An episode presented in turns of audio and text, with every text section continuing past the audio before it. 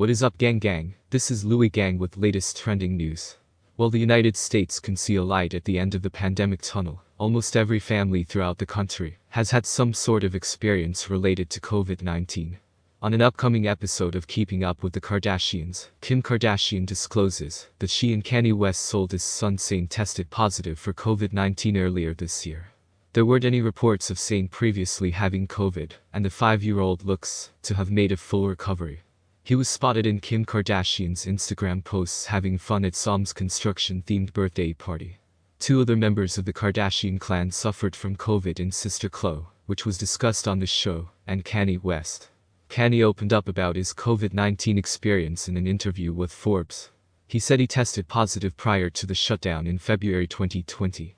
Kanye wasn't spotted in the birthday party photos posted by Kim K. The two are still finalizing their divorce after the reality mogul officially filed in February. Let us know what you think about today's topic in the comments. To get more content like this, hit that like button and subscribe to my channel.